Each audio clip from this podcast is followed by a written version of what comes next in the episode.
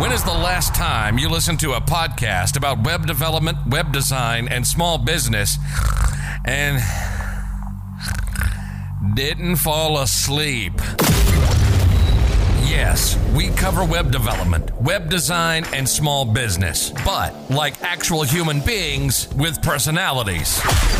If you're a beginner, we're not going to talk over your head. It's more like asking your buddy for help. We have guests, we have fun, and let me tell you, these two can get off on a tangent. Ladies and gentlemen, welcome to HTML All the Things Podcast. This is Matt Lawrence and Mike Karan. That's right, everybody. We are back, and this is episode 225. Hit your deadlines with these tips. This article, or this podcast episode, excuse me, I've been writing a whole bunch, talk about writing again. But no, this is this in this audio program, uh, we are going to be discussing a whole bunch of the a whole bunch of different tips that we use uh, and have come up with over the years or have uh, been taught over the years to basically speed projects up, make sure we don't waste time, and hit those deadlines. So if this sounds interesting to you and you want to support the show, you can go check us out on that Patreon, leave a review or rating on your podcast app, join us in our Discord server, which is all new, by the way. Been renovated heavily, bunch of new channels, go check it out, or share this uh, show with your friends. So let's, I think we just dive right in here. So this is a me heavy episode. I wrote up these notes. Uh, the first one here, the first tip is do not or don't pigeonhole your tool set.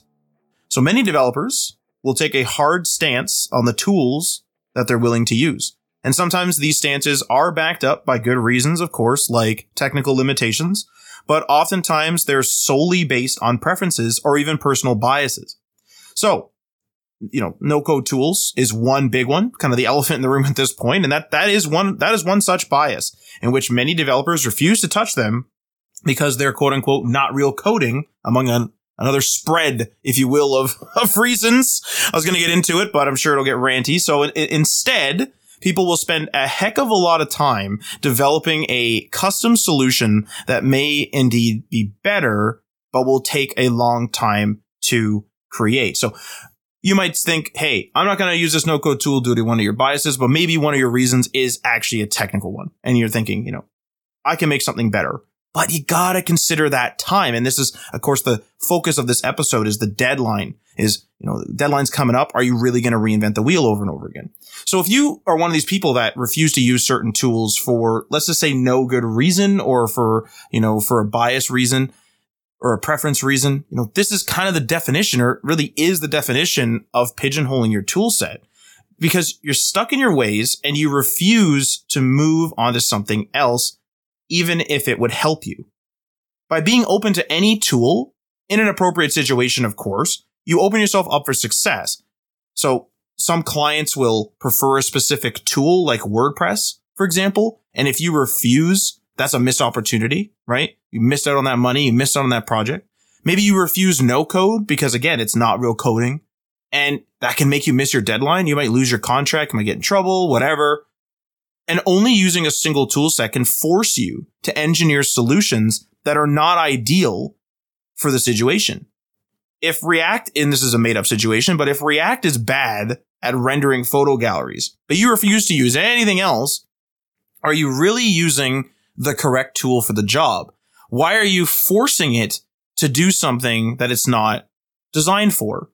So not only are you, you know, adding time to your work by pigeonholing your tool set, you're also missing out on some, let's say some success, like I mentioned.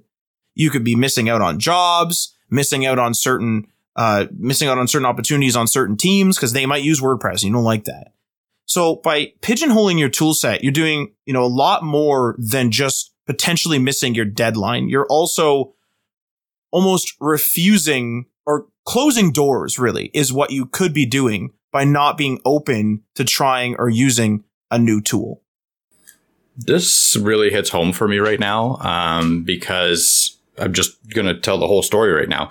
We're in the process in one of the contracts that I'm working on deciding between a no code quote unquote tool called Magento, which is an e-commerce platform, uh, for the whole, you know, front end, back end, every, the whole experience as a monolithic application, let's say, or going the headless approach where we just use Magento for the e-commerce side, so just the checkout process and managing all of the order confirmations, order processing, all that stuff, and use something like uh, Next.js, like a, re- a React-based solution on the front end for managing the marketing page, the shop, et cetera, et cetera, and just connecting to the Magento instance through APIs. Now, both solutions are doable. Both solutions are possible, but it's this situation where like, I don't know if I'm pigeonholing myself by going into just a pure Magento solution or a, a headless solution. Uh, uh, my preference is, and this is where my bias comes in and where this exact argument comes in is always going to be headless right? My preference is I want to do it so that I have control of the code. I don't want to have to put in snippets of JavaScript into a no code editor, uh, and that, you know, manage that if, if needed. But the problem is, and this is, this is where like this solution is important and where you need to let go of your biases is what is the purpose of the site? If there's a direct line of communication down from the top telling you that, hey, we need this site to just work. We need it to be up fast. We need it to, you know, sell the product and be easily editable by the staff, by the content team or marketing teams, then it becomes a very easy solution. Like, right? Like it, you should go with a monolithic Magento solution, the, the one that's a little bit more clunky to edit, the one that's a little bit more clunky to work with in code, but the one that's a lot easier to set up and maintain in terms of content editing and stuff like that. Right? It's the solution that I don't want to go with myself, but I have said many times during this process that like, if we have this need, this like, you know, central need of, Hey, let's have our site be consistent and easy to maintain then this is the solution that we need to go with, regardless of anyone's biases. So this is where it's really difficult as a developer, as someone that's especially comfortable in the coding side of things, to make that decision and to make that suggestion. But it needs to also come from a higher level as well down. You need to gather the requirements of what the site needs to be like what the basic bones of the site need to be from your client or from your, you know, or the organization that you're working for and make a decision based on those requirements, not based fully on your biases. Your biases will play a role regardless because that's what you're more comfortable with. Sometimes, you know, if you're only a React developer and you never touch PHP, you know, the, the solution there is like you might need to hire a PHP developer. So that might mean more overhead. So all of that has to come into play. But regardless of that, you need to find that balance with like these are the requirements. This is the tool that best fits that. The, the minimum viable product tool as well. Because if wordpress can do it that i you know for instance if you're doing a blog and wordpress is enough to get you from point a to point b that might be the way to go. No matter how much you want to build that svelte kit or vue.js next site doesn't matter. It's really important to take that require the requirements of the project deeply into consideration when choosing your tool set. That that is one of the difficult things, obviously, especially when you're working for somebody else and the project goals are almost against your own bias or your own preference. Because if you're making your own portfolio site and you could spin that thing up really quick in WordPress and you don't like WordPress for whatever reason, and you decide, no, I'm just going to make a full custom solution in vanilla or in React or Vue, doesn't matter. You can sort of do that with minimal consequence other than you're using your own time. Um, but when you when it comes to working with a team and working with working with a team and working with a big project that needs to be up, that is revenue generating, typically e-commerce, that is revenue generating, that is critical to the company's mission of, let's say, profit, you know, just to get it right down to the metal then you almost need to prioritize or you should prioritize the goals of the project over any sort of personal bias. Now, obviously there comes a point too where sometimes you're not pigeonholed by bias. Sometimes you're pigeonholed by skill. So if you're working on a project and the number one tool based on the objectives of that project, the, the fastest tool, the cheapest tool, whatever, ends up being Webflow. But you do not know anything about Webflow and you'd have to spin up in it, or maybe you're just completely unaware that Webflow exists and you decide to do it in React. The reason why I bring this up is that you're not doing the ideal solution, but at the end of the day, nothing is really the ideal solutions, or really the ideal solution, excuse me. Everything has something, what Mike and I say, everything has something dumb to it. So like Webflow will have stupid things that we don't like. You know, weird things like I can't underline text sometimes and stuff like that in the editor. Um, I think it was underlined, might have been italic. I'm pretty sure it was underlined.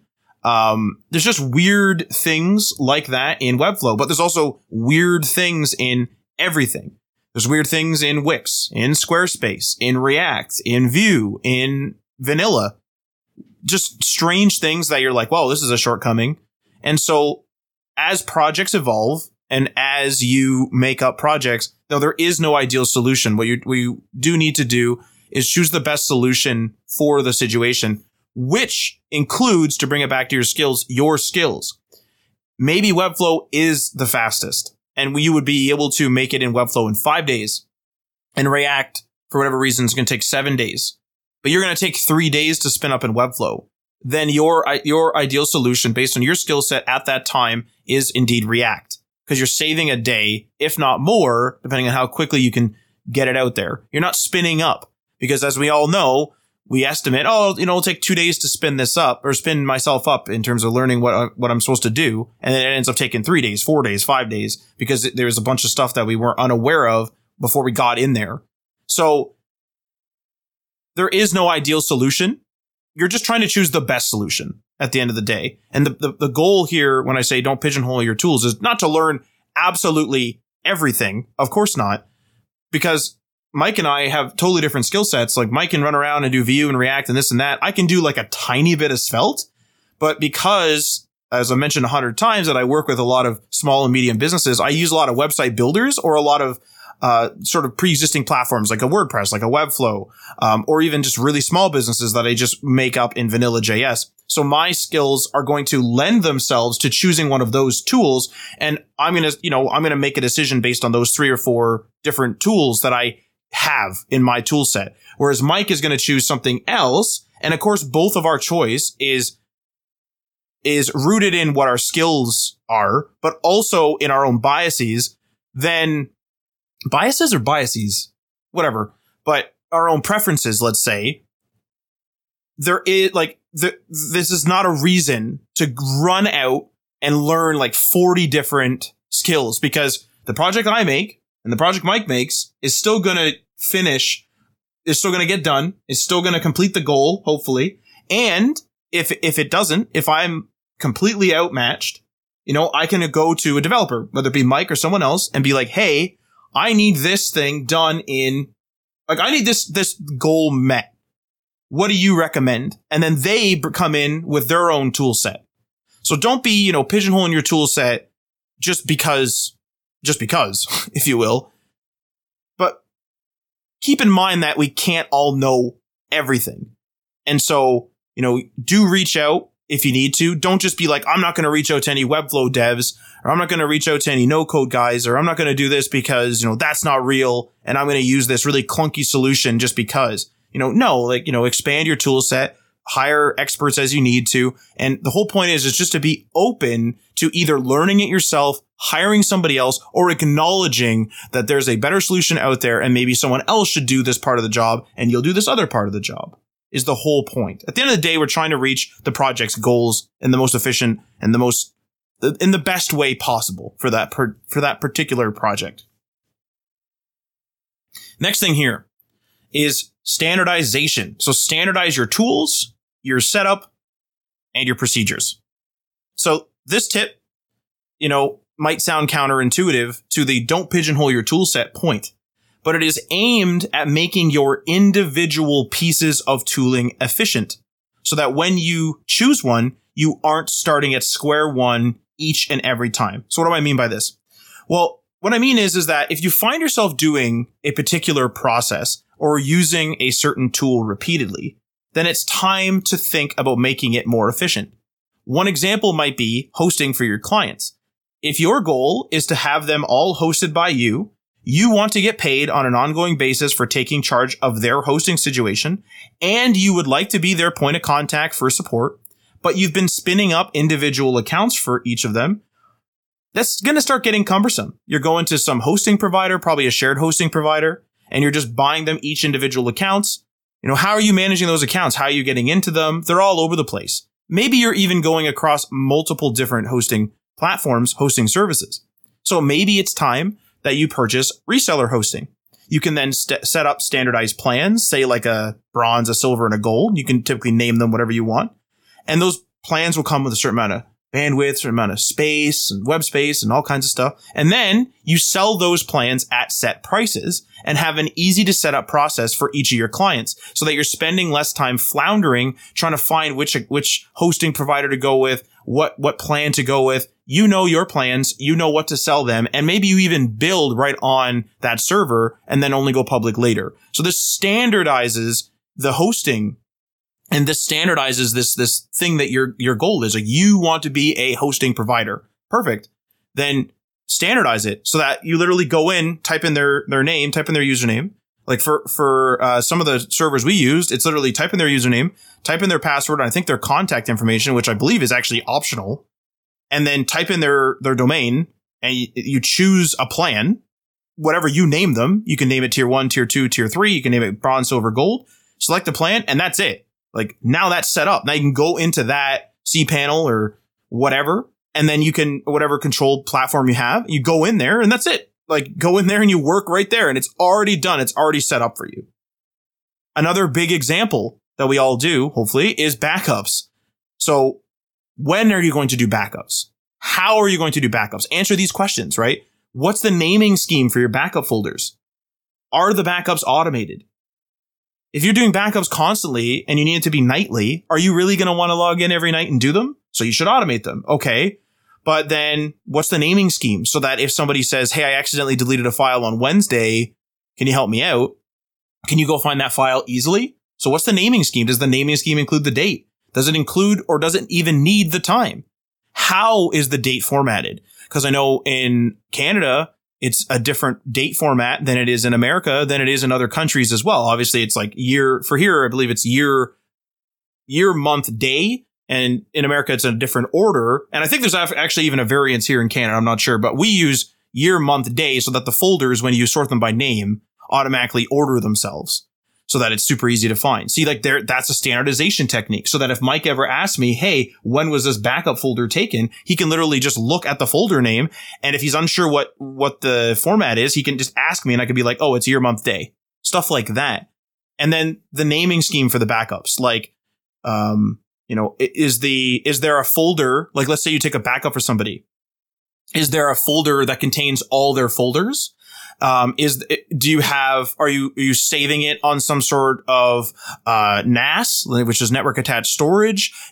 All this stuff so that it's easily accessible. You know where it is. You know how to get there. You know how to get it to people that you need to get it to. You know that it's protected. You know that it's, you know, and the thing goes on and on and on. Backups are something that should be standardized and figured out. And it can take a little while to figure them out, but it should be something that you just know what to do and you just do it and this actually leads to nicely to a second point I have in this is that is a point about automation. So once you do a few, do a task, excuse me, a few times, you'll start noticing inefficiencies in that process. And those inefficiencies can be cut or maybe they can be modified to make the process faster. And ideally you'll make things such as that they can be easily modified.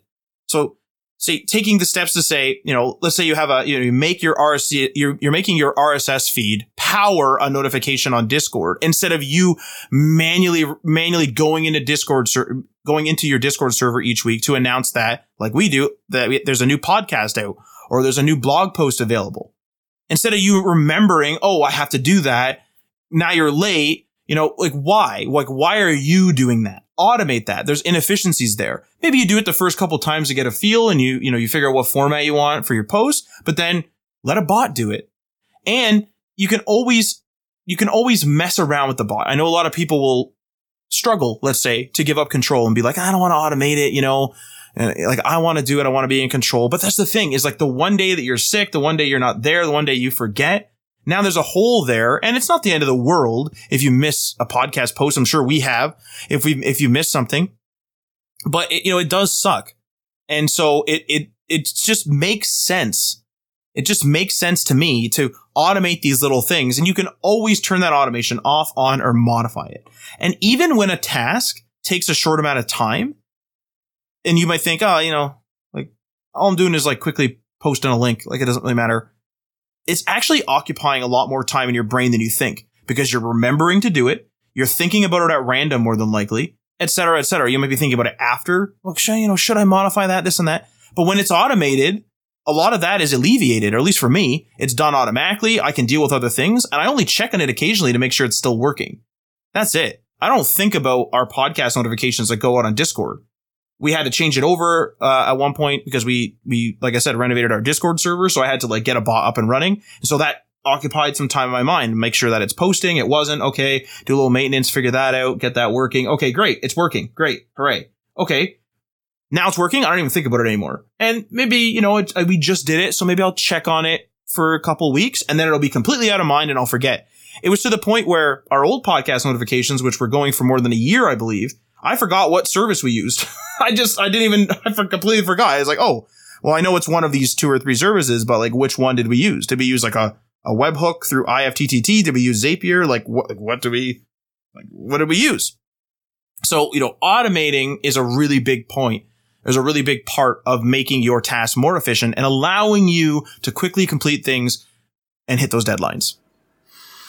I like this one and I kind of approach it a little bit differently as well. I think there's certain parts of at least what I do uh, that are always going to be unstandard or at least continually evolve where I can't standardize them. Like the actual coding part of what I do, a lot of the tasks I get assigned are very random. Most of them are something that I've never done before, stuff like that. Stuff like I can't standardize for the most part. I either have to learn a new framework, learn a new, you know, API, learn something new. That stuff is out of my reach, out of my control at least. So I leave that to be kind of the chaos that it is. But for the most part, I actually like to do that stuff.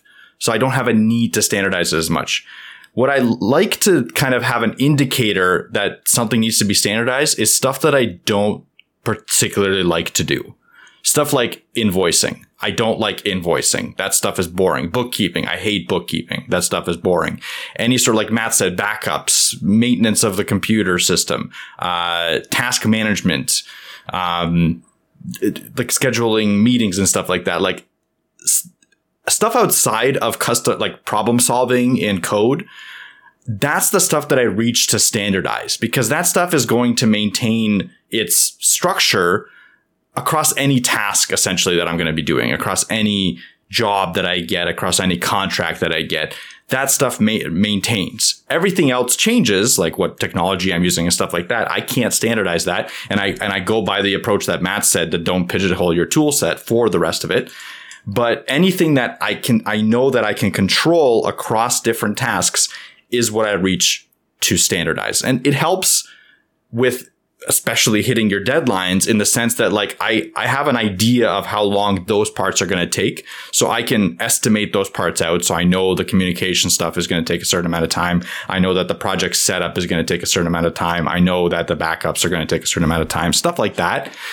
The rest of it is this, the, the difficult part to estimate, but at least I have something to go on because I've standardized on like multiple parts of the workflow, the parts that A, I don't like to do, and B, I can actually standardize. And actually, Mike, another thing that you can do is if you don't like a task specifically, this is what I do, is sometimes there's things that you need to do in the automation. So let's say, for example, like you need to check on those backups. Well, you can actually automate that part too. So you can, to an extent, you can automate, uh, you can automate like a bot to email you when the backup is done. And let's say, you know, let's say it fails every now and then or something. It's going to like a remote system and, you know, it fails every now and then. But you have like a standard in your head where you're like, okay, you know, it's going to back up every night. And if it fails twice in a row, I need to take a manual backup. You don't want to think about that though. So you can set up an email that to let you know, hey, what was the status of that job? Did it, did it get sent or did it, did the backup work? And if the backup did work, then great. Then it worked. I don't need to think about it. Oh, it failed. Okay. Now, you know, keep that in mind. You know, Now tomorrow, if it fails, I got to do that manual backup. If it fails tomorrow, then I can do it. And you're not constantly thinking about it. You just get that email, you just in the morning or whatever, you check it. Oh, it worked. Good. And you just, that's it. It's over. Like that's the end of your thought. So like you can even, I find those particular little bits of automation to be very, very helpful when it comes to things you don't want to do. Because sometimes there are manual interventions, but it's manual interventions usually after like a check. It's like, oh, I need to check if this is running okay. Uh, you know, it is. Okay. It's like, why did you even have to think about that? Why don't you have a system that checks if it's running okay, sends you some sort of notification. If it's not running okay, then you know you need to get in there type of thing. And IT systems obviously do this all the time where they check things. Maybe they'll send an email out or like check the connection to the server or like whatever on a certain interval or however the, however that particular task needs to be checked or how often that, that task needs to be checked. And then that's how they handle that so that IT isn't, you know, spending all their time being like, is that database okay? Is that okay? Is this okay? Is this, you know, it, you know, it starts getting out of control here.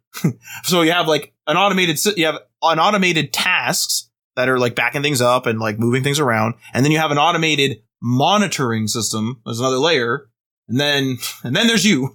so you can, you know, really get into automation and automation is obviously and is becoming like a really big part of businesses. And we actually know somebody uh, that does automation pretty well full time. And actually, I'd, I'd, like to have him on the show. Maybe I can convince him to come on the show now that we've talked about this.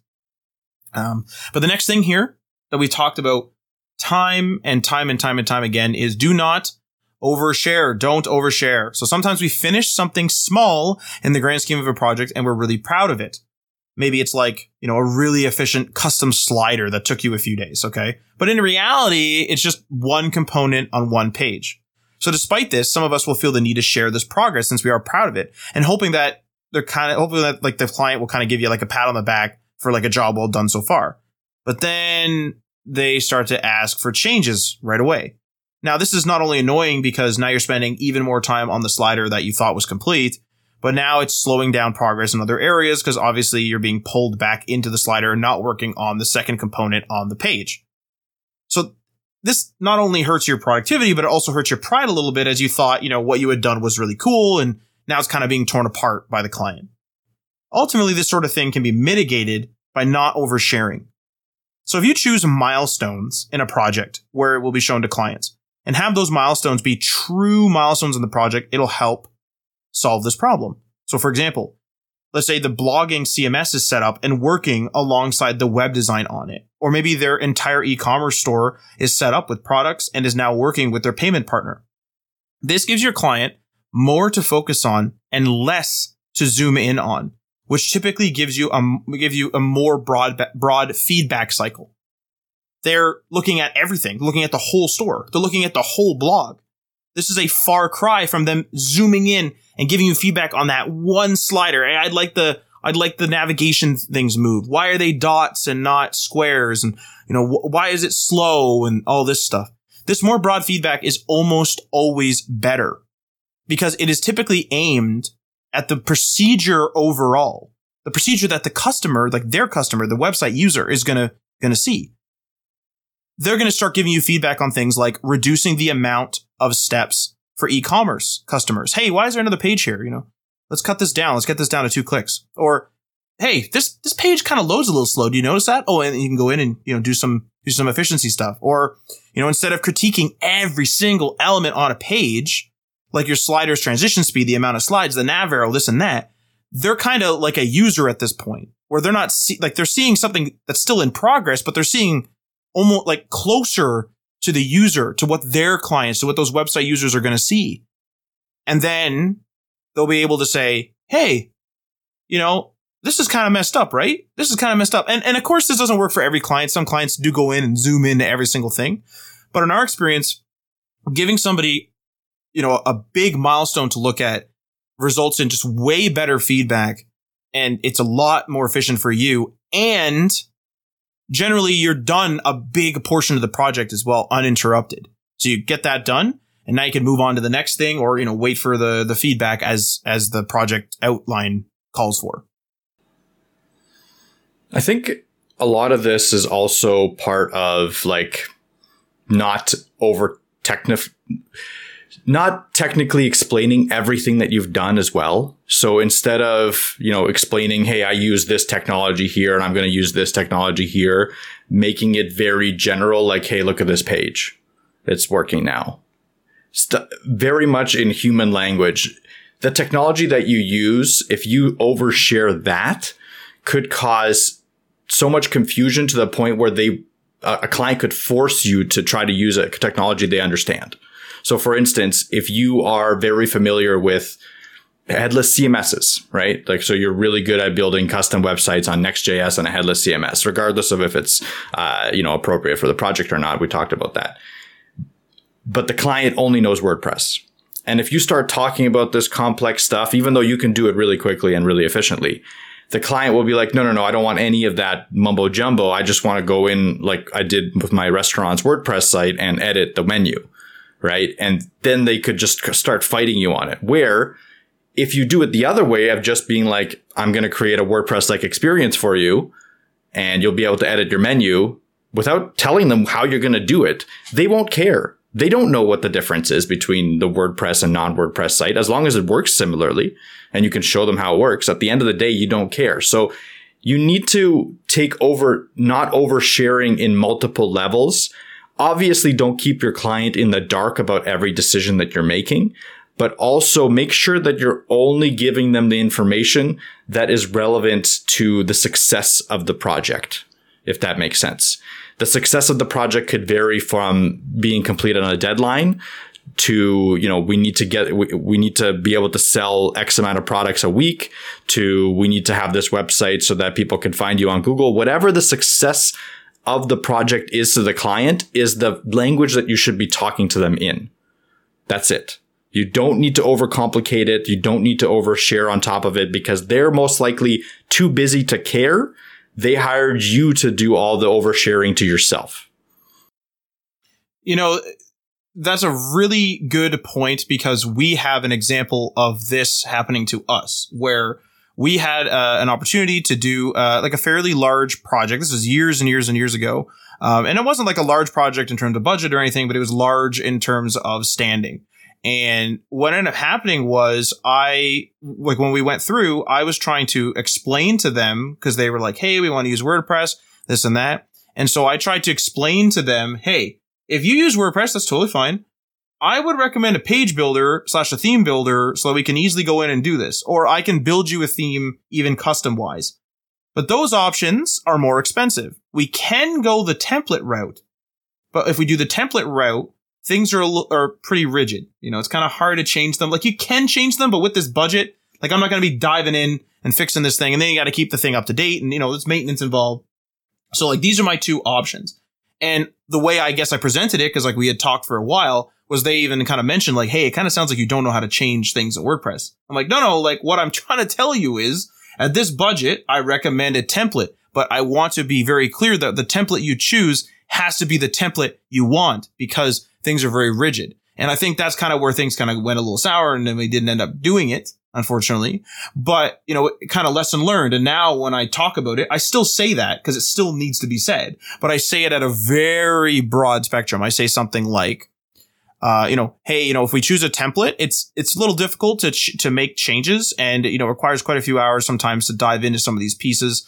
Um, so just to let you know on labor cost or something like that, like really brief, and like make sure that I'm tr- I'm talking directly to their goals. You know, they're trying to keep it in a budget. They're trying to keep it, you know, easy to edit. And so I'm saying like, hey, you know, instead of me explaining why a template's hard to change, I'm just like, hey, templates are pretty rigid and they're going to be expensive to change. So whatever. Cause like you can spend hours in there trying to get a template to, to upgrade, right? And then the net, very next project we had, you know, same sort of question rose up. We ended up scoring that project because I adjusted the amount that I shared. Just said, this is rigid. This is not, this is more expensive. This is not, you know, really tailoring it to what the customer cares about. Because in Mike's example with the changing the menu, the person's trying to make food and they're trying to sell that food. They're not in it to be like, this is the latest in API technology. Like they don't, you know what I mean? Like they're, they're in there and they might be like, man, I don't, you know, I kind of like the WordPress login a little better. But most people are going to be like, whatever, you know, they get used to it and they just move on and they just They can they can list their pizzas, they can list their fries, and they can list the prices, and they don't care after that, right? Once they, once they figure it out, they don't care after that. This actually leads nicely into, especially with the milestone comments from before, is phases. So do projects in phases.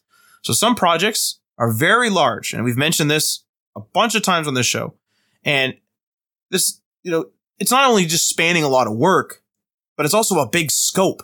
It might reach across multiple departments, multiple expertise. These projects can get really big. It's not just about you making a, a UI and maybe configuring a CMS. It could be, oh my God, we need a content plan.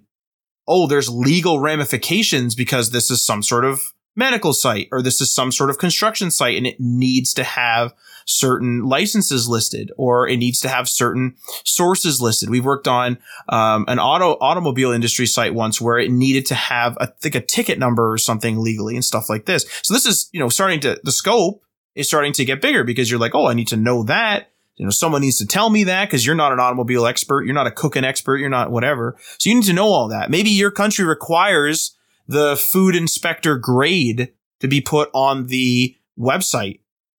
Maybe that's a thing. I don't know. And like, would you know that? Maybe not. So you, this, the scopes can get really big. And those are just a couple simple examples.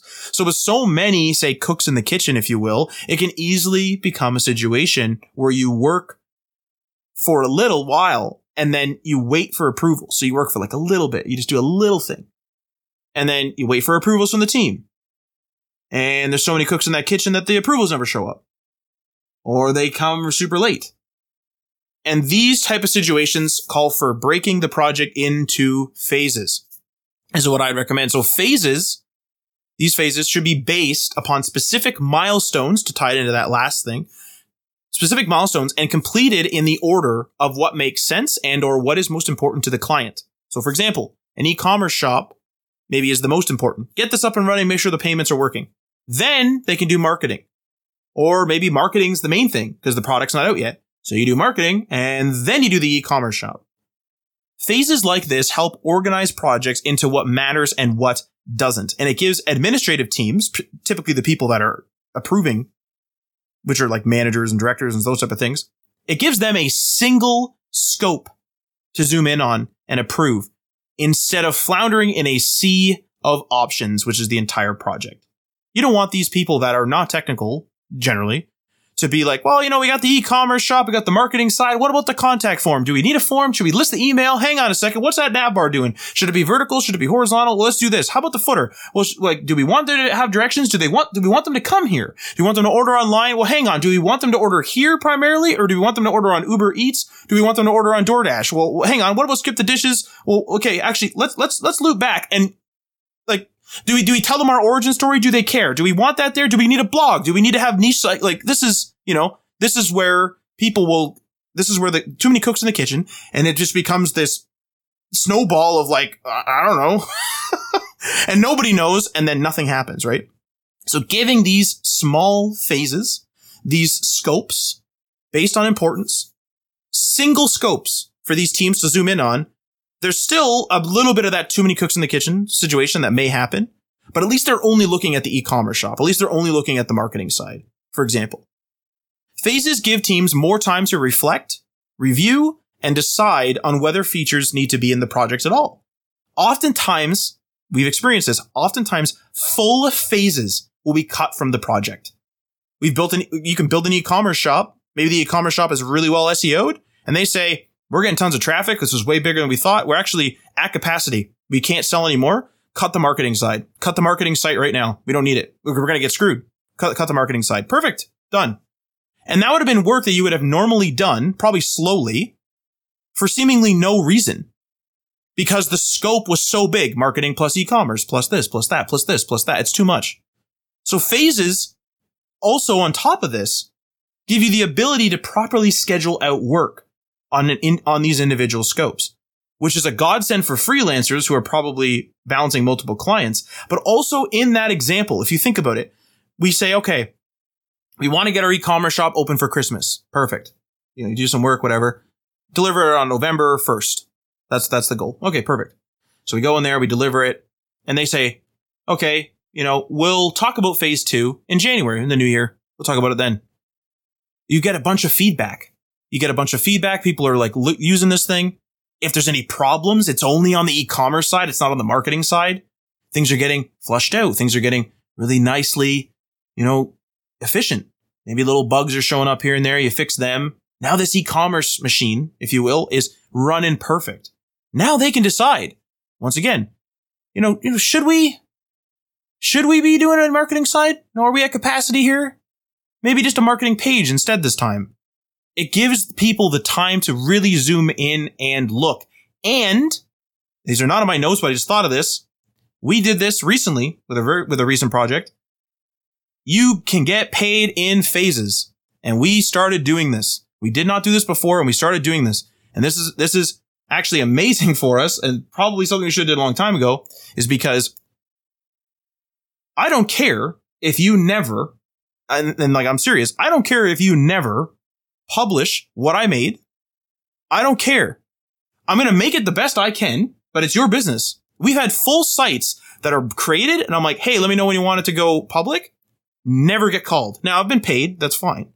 But now instead of me waiting all the way to the end of the project to get paid to send the invoice, I can be like, I'm going to build the e-commerce part and that's going to cost you $1,500, whatever it is. $1,500. I need that. And you decide, right? Based on your business. I need half that up front, part of that up front, need the whole thing up front, whatever. Maybe, maybe you want to do it right after, but it's still based on the phases. So if they hum and haw and they don't know and they don't have a meeting and they can't, they can't touch base and all this, you know, office politics garbage that happens, don't worry about it. You got paid for making the e-commerce. If the marketing phase never gets sorted, oh well, you got paid. You've been paid for what you did. That's it. And it sucks. Sure. You know, you want to take pride in your work. I understand, but you do need to get paid for that. And you don't want to be waiting, you know, two years. We've had projects that were supposed to be two months and they got extended to two years. Two years. No, that's it. We charge, you know, upfront or in phases, depending on the scope of the project. And then you're, you're laughing. Oh, you know, like you guys want to spend another three weeks doing something? Don't worry about it. I'm going to freelance with somebody else and I'll do, I'll do something else. And you know, we'll talk about it later. That's it. Easy. And then you're not sitting there like, oh my God, these guys owe three grand. What do I do? I need this three grand. They keep calling me every now and then. But if they keep calling you and you've been paid your three grand, it's not that big of a deal. They keep calling you every now and then, you're not going to think about it. It's like, oh, whatever. It's way better. Way better. Yeah, for both you and the client, I think that's the thing. Is like if you're if you're incentivized to complete certain tasks in a certain time frame that are actually doable and they're paying you to do that, you're going to be obviously more incentivized to create a better product and to continue working with them. I think that's where this kind of falls off a cliff is if you don't do something in phases, the relationship between you and the client is going to get strained almost every time because they're paying big bucks, like big money, regardless of what they're paying, but probably to them it's big money to get a product out there. And if you accidentally, you know, don't scope out the project too much, or even if you do scope it out properly and your scope is six months, I can guarantee you there will be a fatigue that sets in four months down the line where they've already paid you, you know, six, five, six thousand dollars and they don't have a product and nothing to show for it really. Only some, you know, demos that you've given them and stuff like that. The best idea, like the, the best way to retain and, and maintain a relationship is to continually deliver something feasible for a client. So breaking down a project in phases makes it easier to hit the deadlines because the phases are going to be much smaller than a whole six months. Like scoping out a project in a six month time frame is a 100% guaranteed failure in terms of hitting that time frame. Yep. I can guarantee you it's going to creep up. The, the creep is going to build even more. We've never done it. We've never hit it. Like no, no, and, no and one's not, ever not due that. to us either. Like I have it, a tw- it's that's it. I have a Twitter thread with like hundreds and hundreds of replies, like 300 over 300 replies, where literally I over 95% of those replies are they people that have never scoped a project correctly. So even a smaller scope, yes, you might not scope it correctly, but you're not going to scope it correctly probably by a smaller amount. So maybe a week here and there right? Like, so that's fine. Like, that's doable. But if you scope out a six month project with an actual six month load of work, that you might miss that deadline by six months. Like that's how crazy it is. The, the, the, the estimation problem that happens in software development. So make sure that you can scope out as small phases as you can with an actual deliverable product that benefits the customer and then build on those phases as you go with the same increments. So if your increments are a month long, like, hey, I can build you an MVP that you can have out there, a landing page so that customers can start seeing your page, so that Google can start indexing your page, so that you can start collecting emails for a newsletter. I can build you that out in a month. Your customer will have actual value from you quickly and then will be much more forgiving of any sort of delay that happens after that guaranteed because they already have a product up in front right? Now you obviously don't want to get those delays happening consistently but every once in a while it's going to happen. As long as you have something out there i guarantee you it's going to be a better relationship. So always work in that mindset that whatever you can do to get something out for the client as quickly as possible obviously, like Matt said, the, one of the most important things is get paid for the phases. Because if you don't, if you're, if you're like, I'll do this in six phases, but you only have to pay me on phase six, that's going to be a disaster. You're never oh, going to make it to phase six. You'll never make it to phase six. I can guarantee you 100% you'll never make it there. You're never going to get your money or you're going to, you're, you're going to tear a relationship with the client.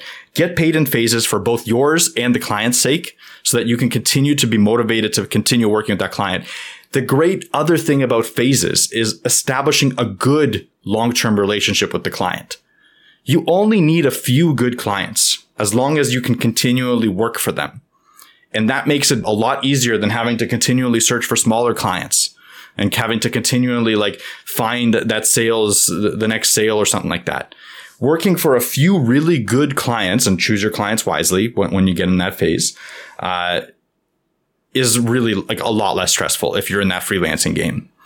So this is a way to again build the relationship, start the relationship, hit your hit your deadlines properly, like at least in some in some way, shape, or form, and establish a long term relationship and a long term trust with a client and maybe get better referrals as well. Because again, you're going to hit your deadline to a certain degree if you keep your phases small enough. And the thing, the thing too with the deadline is, is for you, it stings less if, if things go a little off track because you're getting paid per phase. And just as a closing note, it's things sting a little less for you because you're getting paid and things sting a little less for the client because they're like, well, you know, we do have the e-commerce working. We do have this working. We do have that working. You know, the blog's still down, but like, you're not like, holy God, the, the e-commerce isn't working. There's no slider. I can't do any blog posts. We got marketing. You know, it's just everyone relax for a second, you know, relax. Things have been paid. Things have been done. Things are working. Some things aren't. But there's something to show for it at the end of the day. Is I think the big thing. But I think that concludes this episode. I don't know why it's so so quiet. That was really weird. It, it felt really like a, like the air was cleared, and all of a sudden it's like the episode has concluded. That's it. We're done. Should we do like should we do like a weird? Uh, okay, this is a weird like now. Now we're off topic, but like Mike and I have been discussing trying to get like a new intro done, and I was I'm like trying to determine because I'm weird, so I want to like make a weird intro. To be honest, not weird, but like eccentric maybe, or like something you wouldn't expect more than just like a you know, and then like a little jingle or something, and then it just cuts in. Like, you know, I I made or I like commissioned this intro the way we have it, and this outro to be like hard hitting, you know, kind of like a radio show, whatever. So now it's like time to rebrand. You know, it's been a few years, whatever. And like, should we do something really weird, like, like a Law and Order intro? You know how they do that, like in the criminal justice system, but we don't do that, obviously. But we do, we do like in the web development system, you know, something weird. I don't know. There was yeah. this idea popped in my head. I have, I have like a fully fledged idea as well. Or, or like a Twilight Zone something like that, right? But I have a fully fledged idea that I don't want to share unless we, because if we do it, I think it's going to be hilarious. I think we should everybody. ask the audience actually. I think I'm going to make a poll on Twitter about if they want like a silly intro with like a theme or if they want a more like short but, you know, descriptive intro. I don't know. We can we can think of like three or four different uh, polls, different answers. I'm, I'm curious what people would want because I, I I'm kind of into the weird one as well. Because it's just like something. Because it's like I know that people, are like I assume I should say that people are going to vote for like a shorter intro, this and that. But because the intro is very easily skippable, I don't think it's like hurting us. Let's say because it's like it's kind of like our little mark. It's like a you know it's a bit of a you know it's it, it it's not a weird intro. It's a weird intro for a podcast. Like it's not what you'd expect from a tech podcast to have like a hard hitting radio podcast, which I really enjoy. I really enjoy that intro. Like I we we commissioned that and the person and the, the the recorder delivered like to the T. exactly what I wrote. And I wrote a big old thing. So I have like another one that I have. Like I could write up another whole idea. That'd be interesting. I don't know. Do a couple polls and we'll we'll we'll we'll do it. I don't I don't know if we're gonna do the Law and Order idea. It was just an idea, but I kind of don't like it already. Watch, everyone's gonna be like, yeah, do that one, do that one, yeah, like in the web development system. Like I don't know what else left of that. That's it. Yep, that's it. That's the that's the whole intro. Do We're gonna do like the. Is it, is it, is it supposed to be like a gavel? Like Yeah, I think so. Like in Law and Order. I don't want to do that because I'll get they'll be like, "Hey, you're copying," and it's like, "Yeah, I kind of did." Uh, but anyway, uh, if you want to support episodes like this and you want to support new intros, new intros and new outros like you're about to hear, remember we are on Patreon. That's patreon.com slash HTML things. And many thanks to our $3 tier patrons, of which you can become one if you go on there. Ryan Gatchell from Blue Black Digital on blueblackdigital.com. Chris from Self-Made Web Designer on selfmadewebdesigner.com. Tim from The Web Hacker on thewebhacker.com. Bib hash dash 9block media, 9blockmedia.com. Jason from Geek Life Radio via geekliferadio.com. Michael Curie from MC Web Studio via mcwebstudio.ca. Magnus from YesWeb via yesweb.se. Jeff on Twitter via at the Jeff McHale. Fire Ant Season via fireantseason.com. And Watoto Coding via watotocoding.com. Feel free to leave a comment or a review on the platform that you're listening to this on, and this outro will sign us off. You've been listening to HTML All the Things Podcast. Web development, web design, and small business. We hope you've gotten some useful and practical information from this show. And we hope you appreciate that we talk to you like human beings. And we hope you had some fun. We'll be back soon, but in the meantime, hit us up on social media on Facebook, Instagram, and Patreon at HTML All the Things, and on Twitter at HTML Everything. Until next time, this is HTML All the Things signing off.